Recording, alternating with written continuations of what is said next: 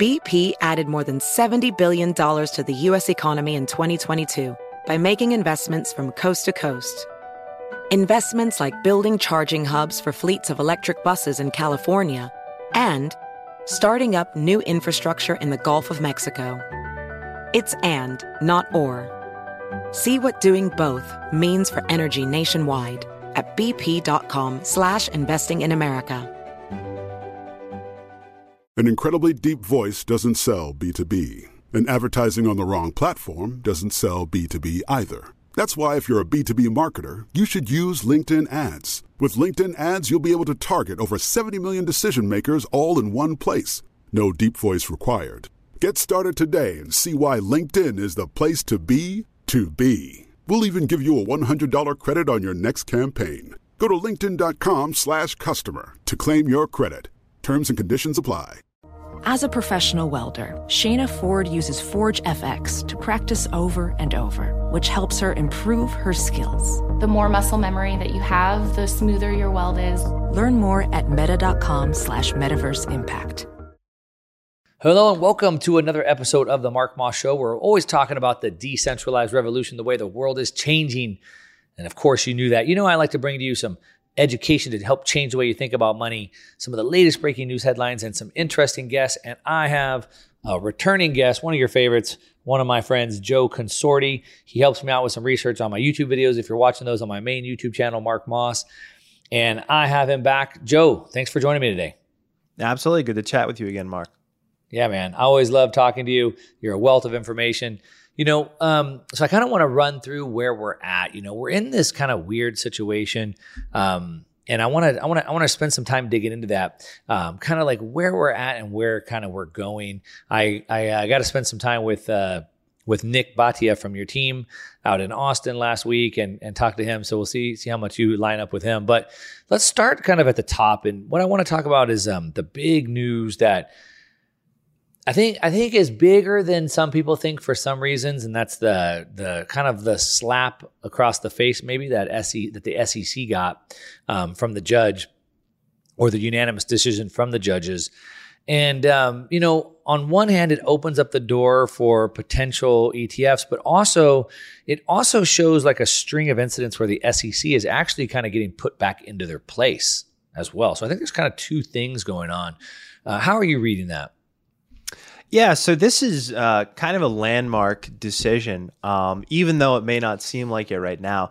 Uh, so essentially, what happened was that Grayscale's GBTC, this fund, this it's been a closed-end trust.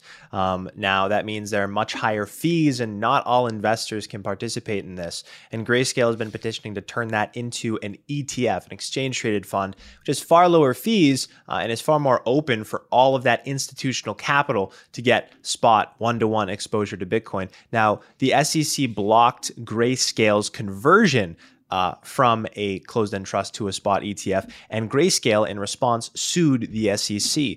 Now, what has happened is a court has ruled in favor of Grayscale. Uh, so essentially, they won their lawsuit against the SEC, where the SEC was blocking that conversion. Um, and they cited it being arbitrary and capricious because there are several Bitcoin futures ETFs that have already been approved. So institutional players are allowed to gain futures uh, exposure to Bitcoin, but not spot exposure, which is uh, less leverage and arguably more safe. And so the court ruled in favor of grayscale, which is sensible. Um, and it's a landmark case because now the SEC is, is backed into a corner. Certainly, there are probably more tricks up its sleeve that it can use to delay and uh, create other grounds to deny spot ETF applications. But now there's precedent that the SEC needs to take spot ETF applications seriously, which could be huge for uh, institutional sized inflows into Bitcoin.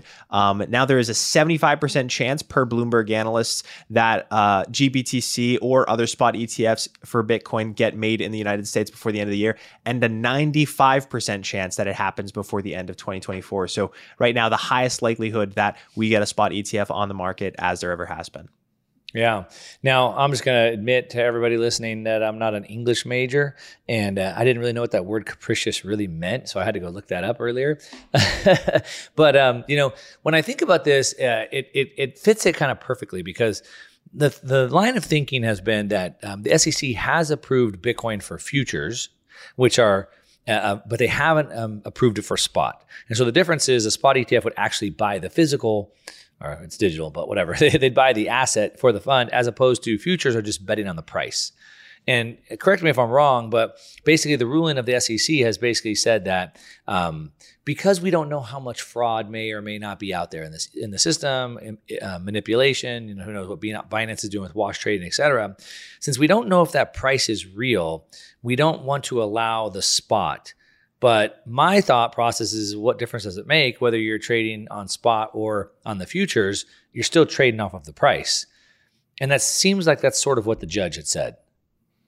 Right, exactly. You know, it, it essentially the, the futures vehicle is just a vehicle that trades off of the price of spot Bitcoin. And so if the worry from the SEC, which is the reason they denied the spot ETF application, was that the price would be manipulated, then by that logic, there should be no futures ETFs, but there already are. And so the, the district court judge was able to highlight that and cite that as the main reason, and correctly, in my view, as the reason that denying the spot ETF was uh, was a was a, a bad move considering what they had done before by approving the futures ETF. Yeah. So yeah, so that's what I liked about that. And and again, like I said, it's even bigger than that in a sense where like it kind of shows this string where maybe the SEC is kind of get put back in their place. So we'll see. Now, before we started uh, recording, you said that uh, you know per Joe Carlasare, who's also on your team, I believe, um, that maybe if the SEC really doesn't want to lose, they might have another trick up their sleeve. I want to ask about that, but before before we even answer that, um, they can still go and appeal, which I think they're going to do. Um, so they can still go and appeal this, but then I think if they lose that appeal, then they have like another nuclear weapon. I think you're saying. Yeah, essentially. So what Joe Carlasare highlighted was that um, essentially like last ditch effort, the, the thing that they can do um, is that they go back and they retract their ruling, uh, the SEC that is, they can retract their their approval of uh, futures ETFs. Um, essentially, this is the way that they could play hardball with grayscale and really deny spot ETFs from coming to the market, at least for uh, several more years, by retroactively denying these prior applications for futures ETFs, even though they're already trading, even though they're already, uh, you know, tens of millions of dollars worth of liquidity flowing through these instruments. The SEC can essentially retroactively deny these futures ETFs, thereby um, stripping away the reason that the court um, uh, gave Grayscale the win here, right? So, in so many words, this is the SEC's way of playing hardball, um, is by making it so the legal precedent for why there should be spot ETFs, they can they can basically re- retroactively remove that and make it uh, all the more harder for these companies like Grayscale to find a way to get these things approved. Now, this is where we dip into opinion here, so take it for what it's worth. But Joe, why would they want to do that? Why would they want to do that? Well, for whatever reason, uh, whether it's Gary, we Gensler, don't, we don't, we don't know, right? This is just, it's just a guess. But why, why would they want to? Exactly. Yeah. Um, totally. Uh, a lot of conjecture here, but in my opinion, um, they they see players like Binance, and they're worried that a lot of the uh, big a lot of Bitcoin's price is propped up on fraud. Um, you know, whether it's uh, whether it's illegal wash trading, whether it's uh, you know some other measure the SEC, if they're being honest, they're probably they're they're worried that these large exchanges that service Bitcoin, that service the spot Bitcoin price, um, are fraudulent, right? That's that's the A side reason, and the B side reason is there may be some entities, whether it's at the government, the Federal Reserve, some other sh- shadowy lurking entity um, that has to do with the United States government or the Federal Reserve that is whispering in the SEC's ear, um, basically telling them to uh, you know, not approve this at all costs. Now, why there would be some kind of institution that doesn't want uh, capital allocators in the United States to be able to allocate to Bitcoin, it's anybody's guess, right? But considering that there are uh, tens of trillions of dollars worth of U.S. Treasuries that are getting issued over the next decade. Um, you know, 55 billion or 50 billion worth of new debt that's coming online every single day.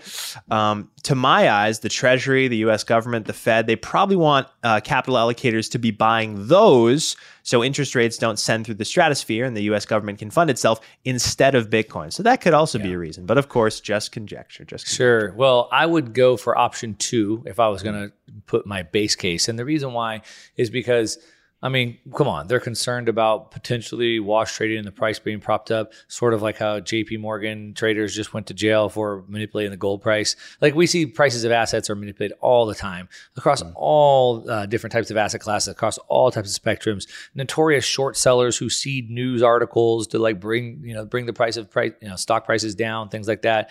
So that just seems like the least likely. That's obviously what they're saying. I just think that's the least likely. I would go for uh, door number two if I was going to choose. But talking about Bitcoin and this ETF, I, I think there's a bigger picture at play. And I'm curious your take if you really think um, that maybe Bitcoin is kind of taking a, a backseat to the bigger macroeconomic picture. Um, and so I want to dig into that. But before we do, if you're just tuning in, you're listening to the Mark Moss Show sitting down with Joe Consorti talking about the macroeconomic landscape in the United States and for the world and maybe where that drags Bitcoin. So we're going to cover all that more, but we're going to take a quick break. So don't go away. We'll be right back. We'll be back in a second. Don't go away. BP added more than $70 billion to the U.S. economy last year by making investments from coast to coast. Investments like building charging hubs for fleets of electric buses in California and starting up new infrastructure in the Gulf of Mexico. It's and, not or. See what doing both means for energy nationwide at bp.com slash investing in America. It's that time of year again. The U.S. Mint is making the new 2024 American Silver Eagle and American Gold Eagle coins, and there's no better time to buy than now. Gold rose 23% in the past 13 months, and silver's up 27%. Plus, they're both still climbing. Get the newest gold and silver coins of the year from my trusted friends at Universal Coin and Bullion by calling 1 800 UCB Gold. Their company president, Dr. Mike Fuljenz, is America's gold expert, and he recently met with financial guru Steve Forbes to discuss trends in precious metals, and both experts agree that gold could hit 2500 an ounce in 2024. That's nearly a 25% gain from today's price per ounce. If you want to make a sound money investment, then add gold and silver to your portfolio now and keep adding as part of your regular investment strategy. Gold's been used as money for over 2500 years. Call Universal Coin and Bullion at 1-800 UCB Gold. That's 1-800 UCB Gold or check out universalcoin.com slash slash Mark Moss. As a person with a very deep voice, I'm hired all the time for advertising campaigns. But a deep voice doesn't sell B2B, and advertising on the wrong platform doesn't sell B2B either. That's why if you're a B2B marketer, you should use LinkedIn ads. LinkedIn has the targeting capabilities to help you reach the world's largest professional audience. That's right, over 70 million decision makers all in one place. All the big wigs and medium wigs also, small wigs who are on the path to becoming big wigs. Okay, that's enough about wigs. LinkedIn ads allows you to focus on getting your B2B message to the right people. So, does that mean you should use ads on LinkedIn instead of hiring me, the man with the deepest voice in the world? Yes. Yes, it does. Get started today and see why LinkedIn is the place to be to be. We'll even give you a $100 credit on your next campaign. Go to linkedin.com slash customer to claim your credit. That's linkedin.com slash customer. Terms and conditions apply. All right, welcome back. If you're just tuning in, you're listening to the Mark Moss Show. I'm sitting down with Joe Consorti, and we're talking about we were talking about Bitcoin and, and, this ETF and the SEC decision, and now I want to ask you, Joe, do you still think at this point Bitcoin is pretty tied into sort of the global macroeconomic picture, and that's really in the driver's seat of what's going on? I think so. I think it's totally beholden to the macro picture. Uh, obviously, you see these pumps and dumps here and there off of Bitcoin centric news. But at the end of the day, Bitcoin is a macro asset, and it's a macro asset that's really very, very tiny, and therefore it gets thrown around uh, in the waves of this big macro ocean of liquidity. Um, the reason I feel so comfortable saying this is because um, the price of money is at an all time high. Well, not an all time high, an all time high for my lifetime, certainly, um, but at the very least, a decade, if not multi decade high.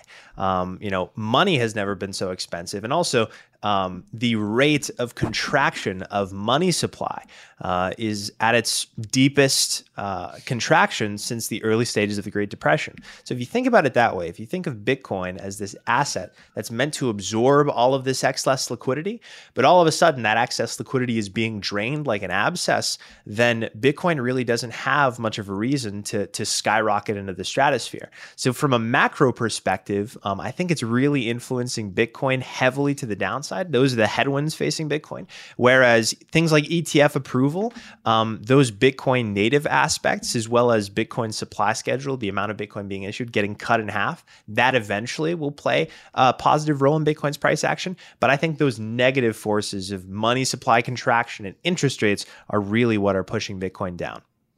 Now, um, I know you know you, you pay attention to liquidity, and I think maybe you tweeted out yesterday or day before about um, just how liquidity is retreating, kind of to the point you said, sort of at the fastest rate in history, um, and and that that is true.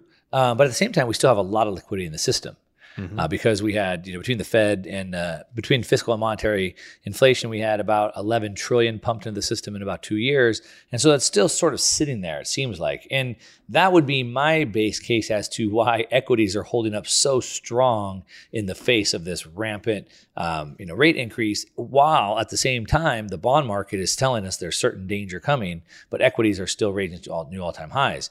Um, first of all, if you can want to comment on that, and then second of all, um, if if if that if the answer is yes, you think maybe that could be part of it, then why has Bitcoin sold off so much while equities have been able to continue to rally? I think that is part of it. Um, if you look at it from obviously we talk about growth and we talk about the rate of change, right? M2's rate of change is its deepest negative in almost 100 years. Okay, great. But to your point, this is just a mean reversion, right? There's a there's a rate that the money supply goes up, it goes up and to the right. But then all of a sudden in 2020 there was this huge bazooka of money that was blasted into the system and it went like this. So now the process we're going through right now is just a reversion down back to that historical rate of growth. And so, for that reason, um, that could be the reason that there is still ample liquidity in the system, and you haven't seen a huge explosion in things like uh, major equity indexes uh, just yet. Um, and uh, as for how that's impacting Bitcoin, uh, I think it just comes down to a behavioral shift in investors following that monetary bazooka. Um, I think there was a great deal of hysteria that came into the Bitcoin market um, during 2020, 2021, and of course into 2022. Um, and I do think a lot of that hysteria is moving away. Um, one th- the reason I think the this uh, this de-risking came for Bitcoin first prior to equities is because, like I said, it's higher beta, a lot more leverage in Bitcoin. Um, right now, leverage is propping up the market more than it ever has. Um, uh, over spot buying, but also it's very illiquid, right, compared to things like the S and P 500. So as investors de-risk, uh, I have a feeling because spot buying is virtually non-existent in Bitcoin right now, and it's a high risk asset. They move uh, the the liquidity moves from that asset first, whereas the S and P 500 is still able to be supported, particularly on strong, relatively strong earnings growth. Over the last couple of quarters, earnings have really done well. And so equities are still being supported. I think the tide will turn there based off two factors. One, really attractive rates. Um, I may think the US Treasury, uh, with the amount of debt that it's issuing, is super irresponsible, but the reality is investors love when there's higher and higher yielding debt.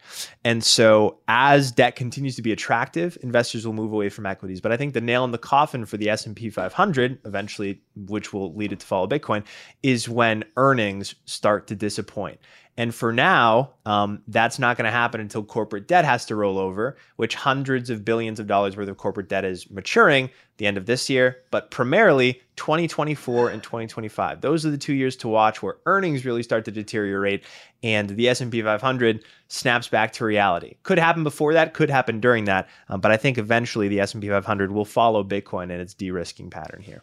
Yeah, I love that uh, point that you brought in the beginning about uh, the M2 supply. While it is falling uh, at the fastest rate in 100 years, to your point, um, it's falling back to the mean. It was it was sort of like um, I was talking about before, uh, previously, not today, but on another video. But oil prices and all these headlines: oil prices are plunging. They're plunging. They're plunging. Mm-hmm. Yeah, they plunged all the way back to where they were pre the little spike that we had, you know, during the the war with Russia broke out.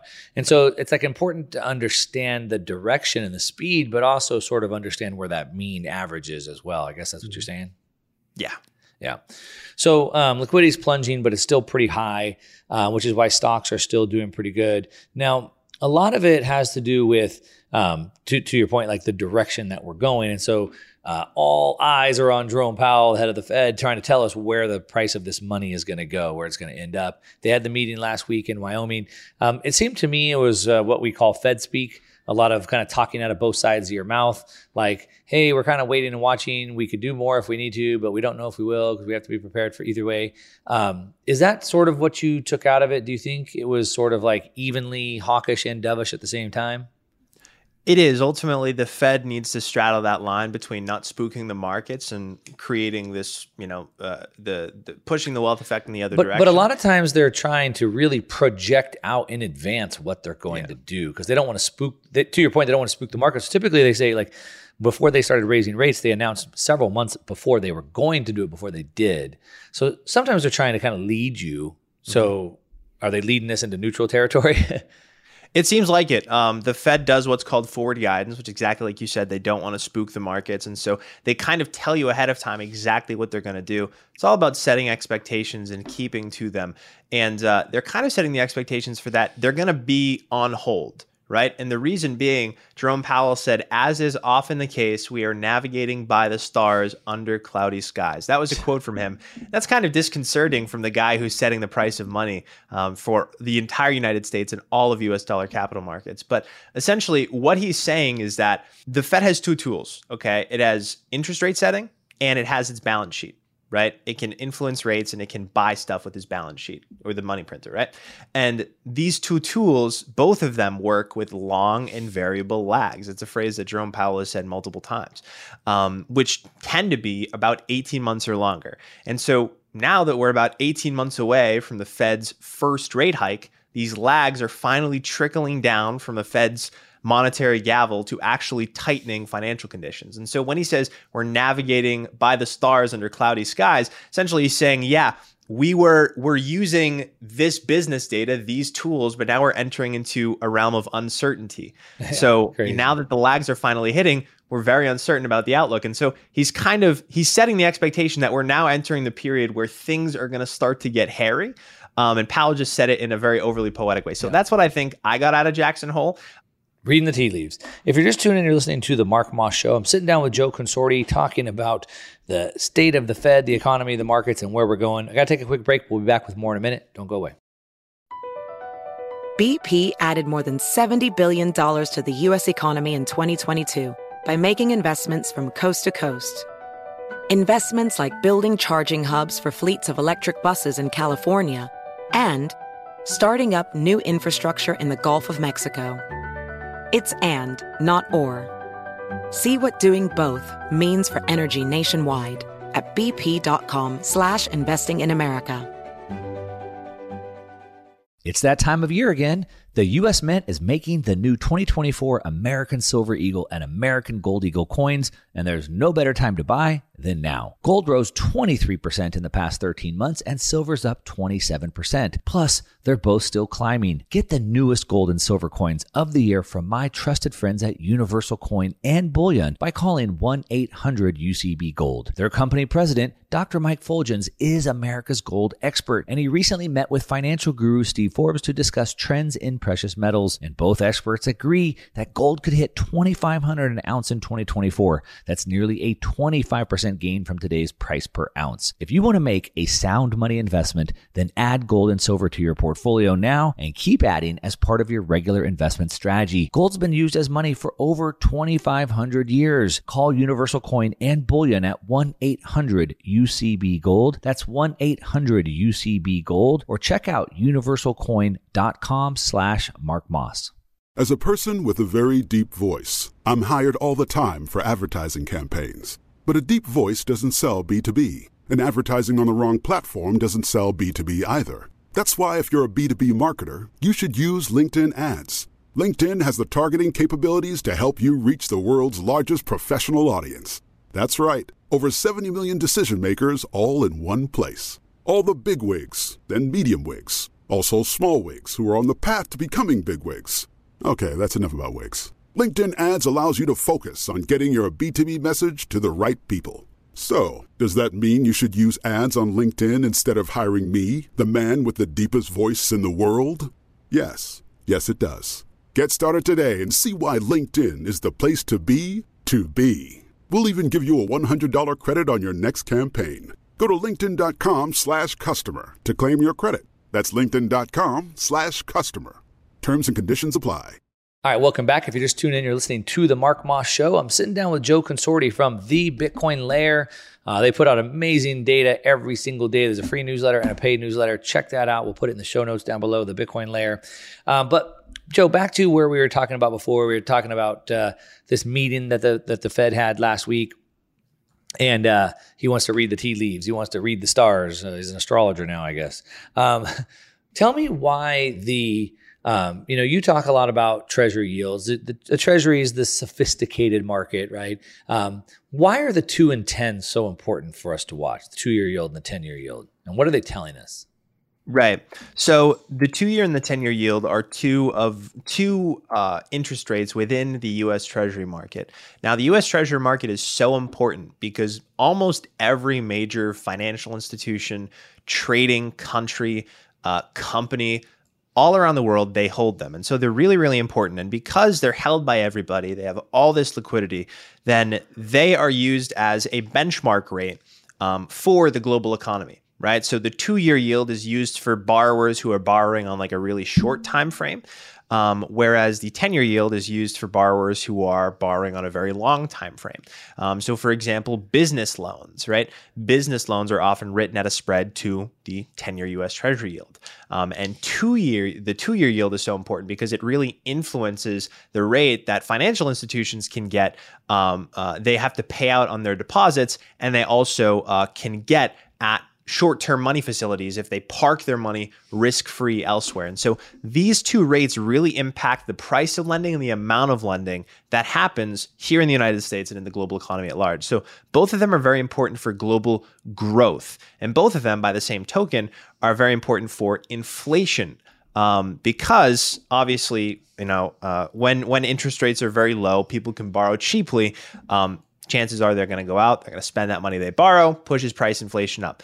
But the reverse of that, the flip side of that, um, is when interest rates are very high. Um, chances are yeah, a lot of a lot higher quality borrowing is going to happen, and a lot less borrowing is going to happen, right? Um, and so the the reason that watching two of these th- these two things so uh, so closely is pretty important um, particularly the 10 year yield, is because the 10 year yield is the most used benchmark rate for the global economy.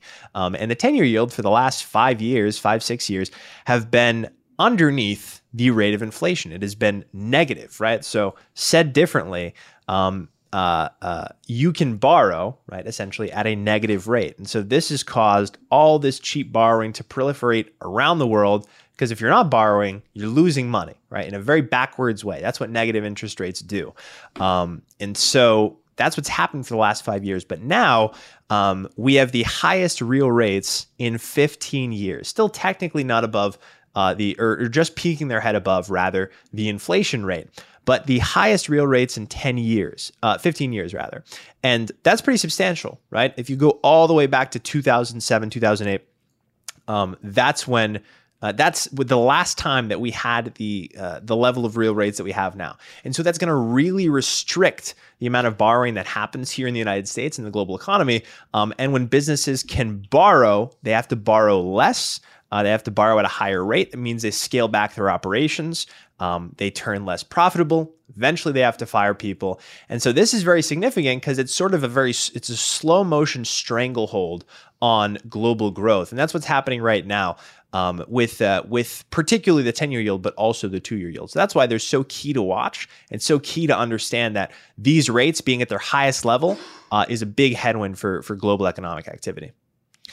So I'm seeing two different conflicting messages. So one, not from you, but from the market. So one, we're clearly in a bull market, technically above 20%. Uh, we're in a bull market um, until otherwise. I mean, that's that's kind of the way I see it. Uh, kind of to the point we had all this liquidity put into the system, uh, the markets went up. Um, I think another thing that happened is when the banks fell into uh, problems, the Fed jumped in with the BTFP, which basically signaled the Fed put was in place, We also saw the Fed jump and open up liquidity lines with lots of other countries, signaling the Fed put is in place um, and still active. Um, we're strongly in bull market territory, right? Nasdaq's up 25%, S&P's up 16%, Dow Jones up 9% just since March of 2023 when the banking crisis happened. So we're that's bull market.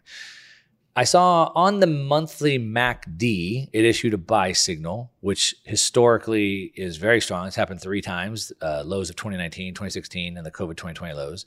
And we're below the 200 day moving average.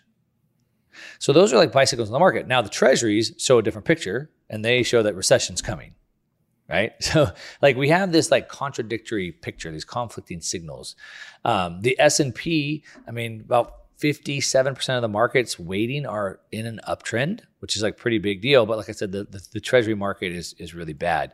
Now, when the, um, when we saw last week, we're trying to understand like what investors' concerns are, and like, are they more concerned about inflation or deflation? Seems like kind of like two sides that we're looking at. And when we saw the, um, we saw the treasuries drop, then stocks took another bounce higher. So it seems like they're still sort of in this risk on, um, worried about inflation view. How do you reconcile that contradictory view of what the markets are telling us and what the um, Treasury telling us? Yeah, it's certainly interesting. I mean, treasuries are, are really signaling by all accounts recessions in the way. If you look at um, both of the bigger, uh, the more uh, relevant yield curves, um, the difference between the 10 year and the two year treasury yield, and the difference between the 10 year and the three month treasury yield, both are extremely inverted. And that shouldn't happen. That means uh, the price of borrowing is higher than the price that you can lend at, right? And of course, for banks that borrow short and lend long, that destroys their whole scheme. Um, and when the yield curve inverts, that really means recession is on the way because it means that credit growth is uh, is about to go in the in this in in the toilet um, as banks lend out far less money because the way that they do business doesn't work anymore. Um, and so the the treasury market, what the treasury market is saying, totally contradicting the way that equities are behaving. Equities are ripping, right? Just like you said, bull market, bull market until proven otherwise. Nobody looking back uh, at the start of this year, at the end of last year, would have predicted that the S&P 500 would be up and threatening new highs. No, nor would they predict that the Nasdaq would be doing the same. And so, in well, my I don't, view, I don't know if that's true, Joe. Because uh, shout out to uh, Nik over at your team. I had him on last fall, and he said his base case was the Fed we don't have a big crash coming and we and the Fed kind of pulls this off. Um, I made some videos also kind of saying the same thing. So uh, shout out to Nik and uh, uh, maybe he didn't he didn't say new all time highs, but he said that he didn't his base case was not a big crash coming, and so that's sort of where we're at. But anyway, keep going. Phenomenal, yeah. So your base case, Nik's base case, and when I say nobody, I mean myself. I certainly was not predicting um, that that uh, equities would be behaving this way. So essentially, you know, what we're seeing is is totally diverging paths between uh, what rates are saying and what equities are doing. And in my opinion, it boils down to uh, uh, at least part of it. I think the lion's share of it has to do with the way that companies refinance their debt in 2020 and 2021, and even the, the beginning of 2022 when rates were still held so artificially low. There were so a lot of being, they're not being impacted by these rate increases yet. That's right, exactly. They were able to refi lower, just like people who, just like my, you know, uh, my, my, father, who was able to refi his mortgage at two and a half percent, caught the absolute bottom. He's unaffected by these these changes in mortgage rates, and and the same thing uh, for corporate borrowers. They refied when rates were basically zero after the Fed shot them down to zero post COVID, and so they're unaffected by these rate hikes. And so it becomes a question of when does this corporate debt mature? That's when we really start to see underperformance. And so, frankly, the yield curve can remain inverted without uninverting. Yields can stay right where they are before we see any kind of corporate weakness. Um, and until until then, uh, rates can continue signaling recession, and equities can still doing uh, uh, continue doing well. It all boils down to, to companies being able to who who refinance much lower. Yeah, yeah, great, great summary. I want to dig into that a little bit more. I have some questions of my own. Uh, I got to take a quick break. If you're just tuning in, you're listening to the Mark Moss Show. I'm sitting down with my friend Joe Consorti. Uh, he helps me out a lot. He also is part of the Bitcoin Layer. You should definitely check that out. They put out uh, daily news if you want to get your finger on the pulse of the market, the Bitcoin Layer. I got to take a very quick break. We're going to come back. We're going to talk about um, timing.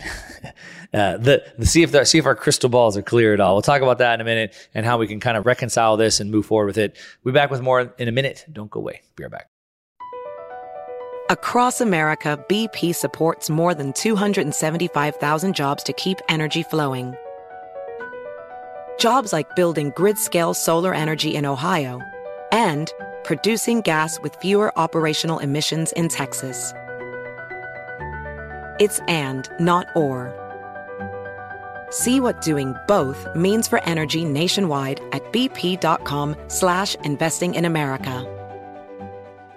It's that time of year again. The U.S. Mint is making the new 2024 American Silver Eagle and American Gold Eagle coins, and there's no better time to buy than now. Gold rose 23% in the past 13 months, and silver's up 27%. Plus, they're both still climbing. Get the newest gold and silver coins of the year from my trusted friends at Universal Coin and Bullion by calling 1 800 UCB Gold. Their company president, Dr. Mike Fuljenz, is America's gold expert, and he recently met with financial guru Steve Forbes to discuss trends in precious metals. And both experts agree that gold could hit 2,500 an ounce in 2024. That's nearly a 25% gain from today's price per ounce. If you want to make a sound money investment, then add gold and silver to your portfolio now and keep adding as part of your regular investment strategy. Gold's been used as money for over 2,500 years. Call Universal Coin and Bullion at 1 800 UCB Gold. That's 1 800 UCB Gold or check out universalcoin.com slash Mark Moss.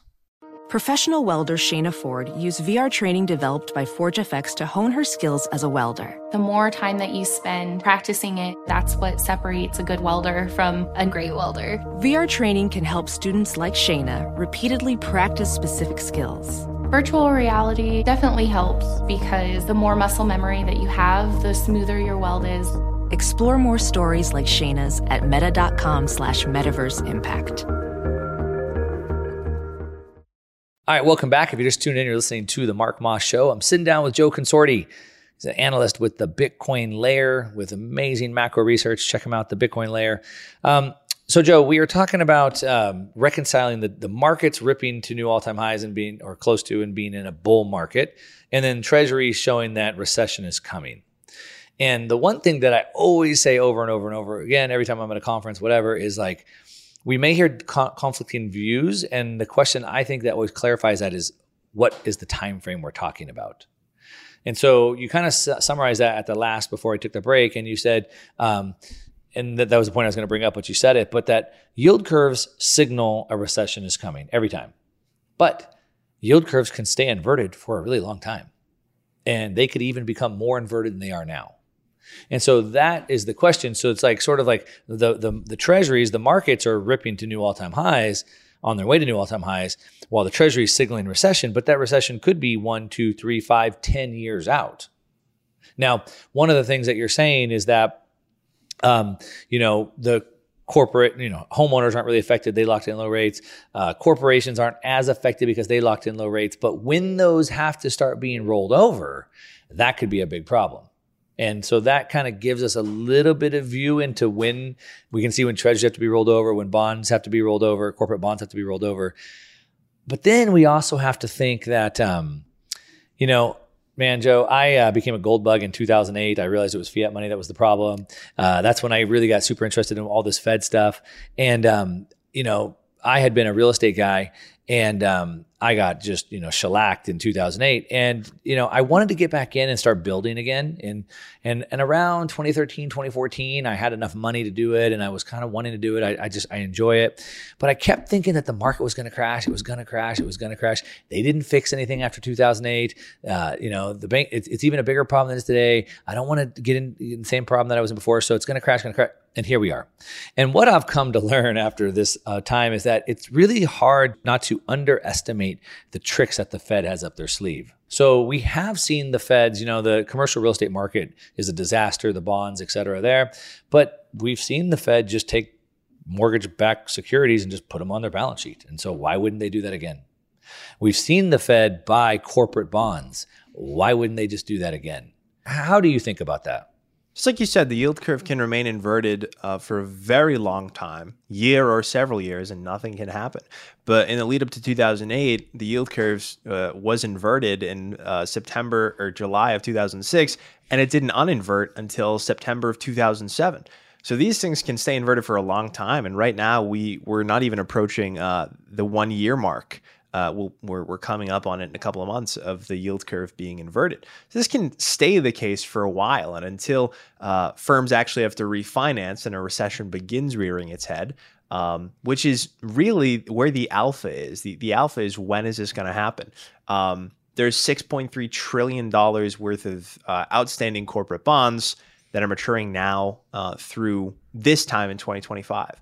Uh, and so it becomes a matter of at what point does the tide shift to those major- majority of firms having to downsize, lay people off, or do they have cash piles uh, uh, on hand that can that can stave off a lot of this uh, this necessary downsizing? And then it becomes a question of okay, if that does happen, and if commercial real estate, which is its whole in a whole manner of uh, you know, a, a, really awful situation. Record high vacancies in metro and non-metro areas. Um, record high delinquencies. Um, uh, over sixty percent of the past due loans this year are unpaid, or the, the the commercial real estate loans that were set to be paid this year are unpaid. It becomes a matter of what what's the Fed gonna do? Just like you said, there's precedent before that the Fed will just buy these distressed assets. They've bought mortgage-backed securities before when the residential real estate market um, was uh, was going up in smoke and people were defaulting back in 2008, 2009, all the way through 2013. And then they bought corporate bonds before too. They did it in 2000, 2001. They did it during the Great Financial Crisis. And now uh, they cre- they set up a facility Bank Term Funding Program, just another acronym for can kicking, where they uh, it's a it's a loan facility, yeah. right? Loan facility that's temporary, temporary, probably sure. going to be permanent.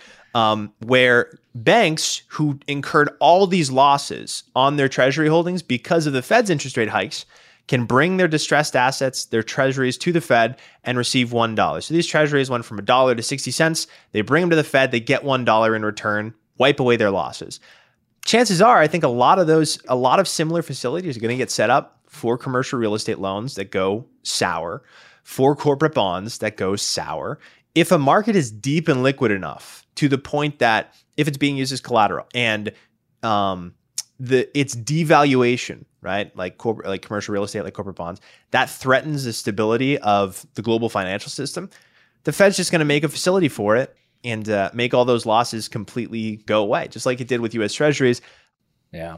Uh, when I was at the conference uh, this last week, I was with uh, Preston Pish and Tuur Demeester, and uh, Tuur said um, what he's doing now is he's putting all his charts and he's using the denominator instead of USD as a CRB, commodities.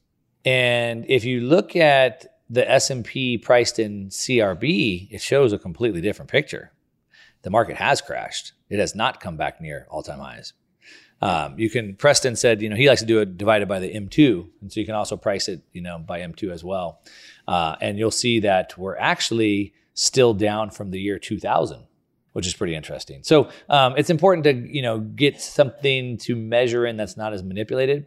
Um, I got about two minutes left. I'm just curious. Um, so taking this into consideration that we've unpacked it um, and, and sort of st- on this point where um, we could stay inverted for another year and still be within norms or six months and even longer. I mean, we're in uncharted territory. They could keep buying it down. They're already engaged in some sort of manipulation anyway.